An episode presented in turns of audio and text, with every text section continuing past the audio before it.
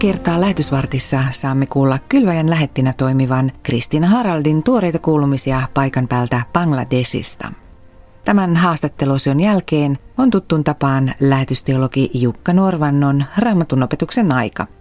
Ja ohjelman päätteeksi rukoilemme vielä yhdessä Kristiinan johdolla. Minä olen Elina Toistekokko. Kristiina Harald, toimit kylväjän lähettinä Bangladesissa. Mitä sinne kuuluu? Millainen tilanne siellä on tällä hetkellä? Terveisiä täältä Dakasta. No tällä hetkellä siis yhteiskunta on taas avautunut vähän. Meillä oli lockdown melkein koko heinäkuun ja elokuun 10. päivää asti, koska tänne oli tietysti tullut tämä delta-variantti Intiasta. Eli heinäkuussa oli todella monta tartuntatapausta ja monet ihmiset kuolikin. Virallisesti noin 250 ihmistä kuoli päivässä, mutta uskon, että oli varmasti enemmänkin. Nyt tilanne menee taas parempaan suuntaan. Tartunnan määrä laskee. Oliko nyt eilen alle 200 kuolemantapausta? Monet sanoo tietysti, että yhteiskunta on avautunut liian pian, mutta se on aika, aina vaikea tilanne täällä, koska niin monet täällä ovat riippuvaisia päivän tulosta. He ovat päivätyöläisiä. Heillä ei ole säästöjä. Ja jos yhteiskunta on lockdownissa, niin sitten ei ole tuloja. Sen takia lockdown katkettiin viime viikolla, että ihmiset saa nyt mennä takaisin töihin, koska monet ovat joutuneet köyhyyteen pandemian takia. Kristina, millainen on sinun toimenkuvasi lähettinä siellä Bangladesissa? No, tällä hetkellä olen nyt täällä opiskelijaviisumilla. Eli mä opiskelen bengalin kieltä. Kaikki koulut ovat vielä kiinni pandemian takia, eli mulla on etäopetus joka aamu. Siis pari vuotta sitten mä olin lämpin sairaalassa töissä.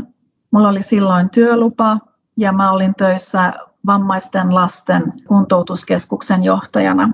Ja mä olisin halunnut jatkaa siellä, mutta mä en sitten saanut työlupaa uusittu. Eli sen takia mä muutin tänä vuonna tänne Dakaan ja mä opiskelen. Mutta silloin kun on mahdollista, mä teen myös vapaaehtoistyötä Slummiprojektissa ja siitä mä todella tykkään. Tätä projektia johtaa eräs kristillinen järjestö. Siinä on koulu, missä on noin sata lasta, mutta lapset ei voi tulla kouluun tällä hetkellä, koska koulut ovat vielä kiinni. Hallitus on, on määrännyt sen. Mutta opettajat ovat töissä ja he käyvät lasten kodeissa joka viikko ja antavat lapsille kotitehtäviä. Eli se on todella hyvä, että he pystyvät pitämään yhteyttä lasten kanssa. Eli mä käyn siellä kaksi iltapäivää viikossa ja opetan opettajille englantia.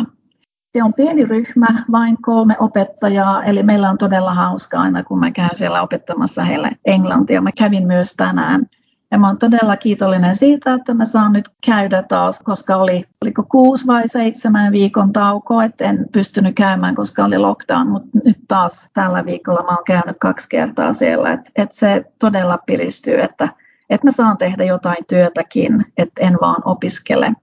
Ja tarkoitus on, että rupean opettamaan englantia myös lapsille sitten, kun he saavat tulla kouluun, mutta kukaan ei tiedä vielä, että milloin he, he voivat tulla takaisin. Että hallitus määrää. Sitten siinä Slummi-projektissa on myös kaksi ompeluhanketta naisille. Tänään siellä oli vain kaksi naista, välillä heitä on neljä tai viisi ja he ompelevat koronamaskeja ja tilkkutäkkejä mutta mä en heidän kanssa tee mitään työtä sillä tavalla. Mä käyn vaan moikkaamassa ja yritän puhua vähän bengalin kieltä heidän kanssa. Et mä sanoisin, että mulle kuuluu todella hyvin nyt, kun mä oon taas saanut mennä takaisin töihin. Lockdownin aikana oli välillä vähän tylsää. Työskentelit tosiaan aiemmin kuntoutuskeskuksen johtajana siellä Lambin sairaalassa. Tiedätkö, mitä sairaalalle kuuluu näinä päivinä? No joo, siis välillä mä, mä saan niinku vähän tietoja sieltä päin. Siis mä en ole nyt käynyt moneen kuukauteen. Mä muutin sieltä maaliskuussa tänä vuonna. Sen jälkeen en ole käynyt pandemian takia. Mutta sen mä tiedän, että tänä vuonna siellä on ollut paljon koronaa. Siis viime vuonna ei ollut paljon mitään. Tänä vuonna heillä on ollut koronapotilaita siellä sairaalassa ja, ja tota myös henkilökunnassa on ollut koronatapauksia aika tiukka tilanne siellä on ollut. Ja me tiedän myös sen, että siellä ei ole enää ulkomaalaisia niin monta kuin ennen, Jotkut ovat lähteneet kotiin monien vuosien jälkeen ja monet ovat nyt samassa tilanteessa kuin mä olin, että työlupa ei ole, ei ole saatu, että he ovat nyt ihan tilapäisesti vain siellä ja odottavat, että tuleeko työlupa vai onko pakko lähteä kotiin. Et sen takia heillä on kyllä haasteita siellä. Haasteita on, mutta kyllä työ jatkuu ihan tavallisesti, näin mä oon ymmärtänyt. Palataan seuraavaksi ajassa hiukan taaksepäin. Kristiina, millainen oli sinun tiesi lähetiksi? Siitä voisi tulla pitkä vastaus, mutta mä yritän nyt ihan lyhyesti vaan sanoa, että, että jo nuorena mietin ulkomaan työtä, mutta sitten Jumala johdatti minut ensin Ruotsiin. Mä asuin Ruotsissa viisi vuotta ja sitten Lontooseen. Mä olin Lontoossa 12 vuotta. Ja siellä mä viihdyin todella hyvin ja mä ajattelin jopa, että ehkä mä nyt jään tänne koko elämäni. Tuntui siltä, että, että ajaa, mä halusin ulkomaille ja nyt mä oon ulkomailla. Mutta sitten pikkuhiljaa, kymmenen vuoden jälkeen pikkuhiljaa vanha unelma tuli taas esiin. Mä haluan oikeasti lähteä jonnekin kauemmaksi ja tehdä työtä köyhässä maassa. Ja sitten kesti vielä muutama vuosi ennen kuin Jumala johdatti minut kylväjään ja sitten Bangladeshiin. Että on ollut aika pitkä matka mutta mä sanoisin, että mulle on ollut todella paljon hyötyä siitä, että mä asuin Lontoossa niin monta vuotta, että mä osaan hyvää englantia ja sitten myös se, että siellä mulla oli ystäviä monilta eri mailta. Mulla oli intialaisia ystäviä ja mulla oli muitakin aasialaisia ystäviä. Eli sen takia ei tuntu niin vaikealta tulla tänne Bangladeshiin. Jotenkin siinäkin oli ihan Jumalan viisautta, että mä olin ensin ulkomailla monta vuotta – sitten kun mä tulin tänne, niin tuntui siltä, että no, tämä on nyt ihan luonnollista. Kristina, millaisin miettein suuntaat syyskauteen? Ihan hyvällä mielellä mä oon täällä ja otan nyt päivä kerrallaan, että mä toivon, että voin jatkaa työtä Slummi-projektissa, ettei tule uusi lockdown. Jotenkin mä uskon, että mä varmasti mietin ja rukoilen ihan samoja asioita kuin monet muutkin ihmiset nyt tässä maailmassa Millaisten asioiden puolesta toivoisit ohjelman kuuntelijoiden ja lähettäjiesi rukoilevan? Mulla on tässä kolme rukousaihetta. Ensin pandemian tilanne täällä Bangladesissa, että tilanne rauhoittuisi. Ja sitten voisitte myös rukoilla rokotuksien puolesta, että rokotukset voisivat jatkua. Että mahdollisimman monet saisivat rokotuksen. Että Täällä Bangladesissa asuu 168 miljoonaa ihmistä ja tähän saakka 15 miljoonaa ovat saaneet ensimmäisen annoksen, että tie on vielä pitkä. Kolmanneksi rukoilkaa lasten puolesta, että koulut voisivat avata mahdollisimman pian. Koulut ovat siis olleet kiinni viime vuoden maaliskuusta lähtien melkein puolitoista vuotta. Ja jotkut lapset saavat etäopetusta, mutta kaikilla ei saa sitä. Et mä säälin kyllä lapsia. Mä toivon, että he pääsisivät takaisin kouluun. Siinä kylväjän lähetti Kristina Harald kertoi kuulumisia suoran paikan päältä Bangladesista. Tilaan lähetin kirje, niin kuulet ajankohtaisia kuulumisia säännöllisesti sähköpostitse tai paperikirjeenä. Samalla voit tilata maksutta neljä kertaa vuodessa ilmestyvän Kylväjä-lehden. Lisätietoa löydät osoitteesta kylvaja.fi. Ja seuraavaksi onkin lähetysteologi Jukka Norvannon raamatun opetuksen aika.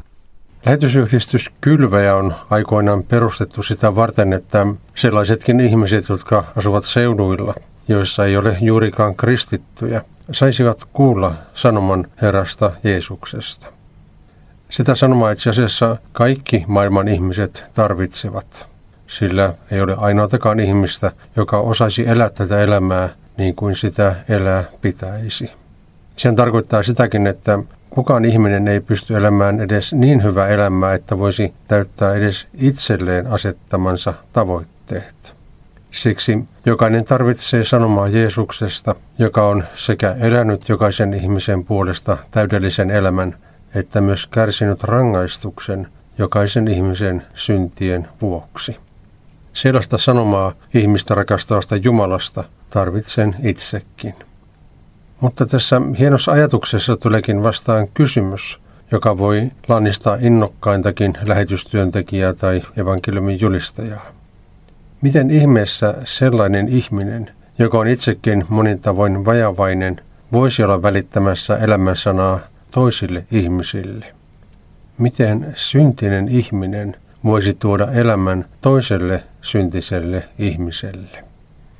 Ajattelen, että suuri apu tähän kysymykseen tulee Jeesuksen sanoista Johanneksen evankeliumin luvun 13 jakeesta 20. Jeesus sanoi siinä näin. Totisesti, totisesti, joka ottaa vastaan sen, jonka minä lähetän, ottaa vastaan minut. Ja joka ottaa minut vastaan, ottaa vastaan sen, joka on minut lähettänyt. Nämä sanat kertovat Jumalan sanan vaikutuksesta. Jopa Judas Iskariot oli ollut muiden mukana julistamassa Jumalan valtakunnan läheisyyttä siinä vaiheessa, kun Jeesus lähetti opetuslapset kaksittain matkaan. Ja on täysin mahdollista, että moni uskoi Jeesukseen Juudaksenkin julistuksen ansiosta. Miten sellainen on mahdollista? Kysymys on aivan vastaavanlaisesta tapauksesta kuin jos luoksesi tulisi asianajotoimiston lähetti kertomaan, että olet perinyt rikkaan sukulaisesi ja että sinua pyydetään tulemaan allekirjoittamaan tarvittavat asiakirjat tuonne toimistolle. Vaikka luoksesi lähetetty lähetti olisi varas tai murhamieskin, niin se ei turhentaisi itse sanomaa. Se olisi kuitenkin totta, riippumatta siitä, millainen ihminen kertoisi sinulle siitä. Meitähän ei ole kutsuttu ripustautumaan toisiin ihmisiin, vaan häneen, jolta sanoma on tullut. Siksi se, joka ottaa vastaan Jumalan antamat lupaukset Herrasta Jeesuksesta, ottaa vastaan itsensä Jumalan. Eikä sitä totuutta turhena edes se, että sanan välittäjänä on voinut olla ihminen, joka ei edes itse usko Jeesukseen. Sillä sanoma on tärkein. Sillä Jeesuksen sanalla on valta siirtää ihmisiä kuolemasta elämään, pimeydestä valoon, vankeudesta vapauteen. Ehkäpä aikamme lähetystyöntekijöitä ja meitä muitakin hengellisen työntekijöitä tavatessasi olet huomannut, että kovin puutteellisia me monessa mielessä olemme. Sädekehä ei päämme päällä ole. Loukkaantumisen aiheitakin löydät helposti. Nämä Jeesuksen sanat Johanneksen evankeliumista tuovat lohdutuksen niin lähetystyöntekijälle kuin seurakunnan työntekijällekin ja jokaiselle ihmiselle, joka kertoo Jeesuksesta toisille ihmisille. Lopultakaan kukaan ihminen ei voi siirtää toista ihmistä pimeydestä valoon, eli Jeesuksen yhteyteen, mutta se valta on evankeliumin sanalla. Siksi lähetystyötäkin tehdään, sillä lopultakin siitä työstä on viime kädessä vastuussa Herra Jeesus itse. Ja hän voi ja tahtoo käyttää työssään meitä monin tavoin puutteellisia ihmisiä, sillä muunlaisia ihmisiä tässä maailmassa ei olekaan. Ihme onkin siinä, että aivan tavallinen syntinen ihminen voi välittää toiselle tavalliselle syntiselle ihmiselle ikuisen elämän pitämällä esillä sanomaa Herrasta Jeesuksesta. Sen sanoman välittämisessä, ihmisten palvelemisessa ja rakastamisessa on parhaimmillaan kysymys. Siksi lähetystyöhönkin lähti aivan tavallisia ihmisiä, sellaisia, joille Jeesus on tullut rakkaaksi. Kylveen lähetysteologi Jukka Norvanto opetti raamattua aiheenaan, miten syntinen voi tuoda syntiselle elämän. Muistathan, että lähetysvartin voit kuunnella myös Kylväjä-podista, joka löytyy Spotifysta sekä muun muassa Apple- ja Google-podcasteista. Ja nyt lähetysvartin päätteeksi saamme rukoilla vielä yhdessä Kristiina Haraldin johdolla. Kiitos Herra siitä, että me saadaan tulla sun eteen. Ja mä rukoilen nyt Bangladeshin puolesta. Mä rukoilen koronatilanteen puolesta. Kiitos Herra siitä, että sä tiedät kaiken, mitä ihmiset täällä käyvät läpi. Mä rukoilen, että tilanne rauhoittuisi. Ja mä rukoilen myös, että kaikki ne, jotka haluavat, saisivat rokotukset. Tämä on iso maa ja täällä on monta, monta miljoonaa ihmistä. Kiitos Herra siitä, että sä tiedät heitä kaikkia. Ja Herra, mä rukoilen myös lasten puolesta. Sä tiedät, että he eivät ole käyneet koulua pitkään aikaan. Mä rukoilen, että sä varjelet heitä. Ja mä rukoilen, että koulut voisivat pian taas avata. Rukoilen Herra sinun nimessäsi. Amen. Lähtekää rauhassa ja palvelkaa Herraa ja toinen toistanne ilolla. Kylvaja.fi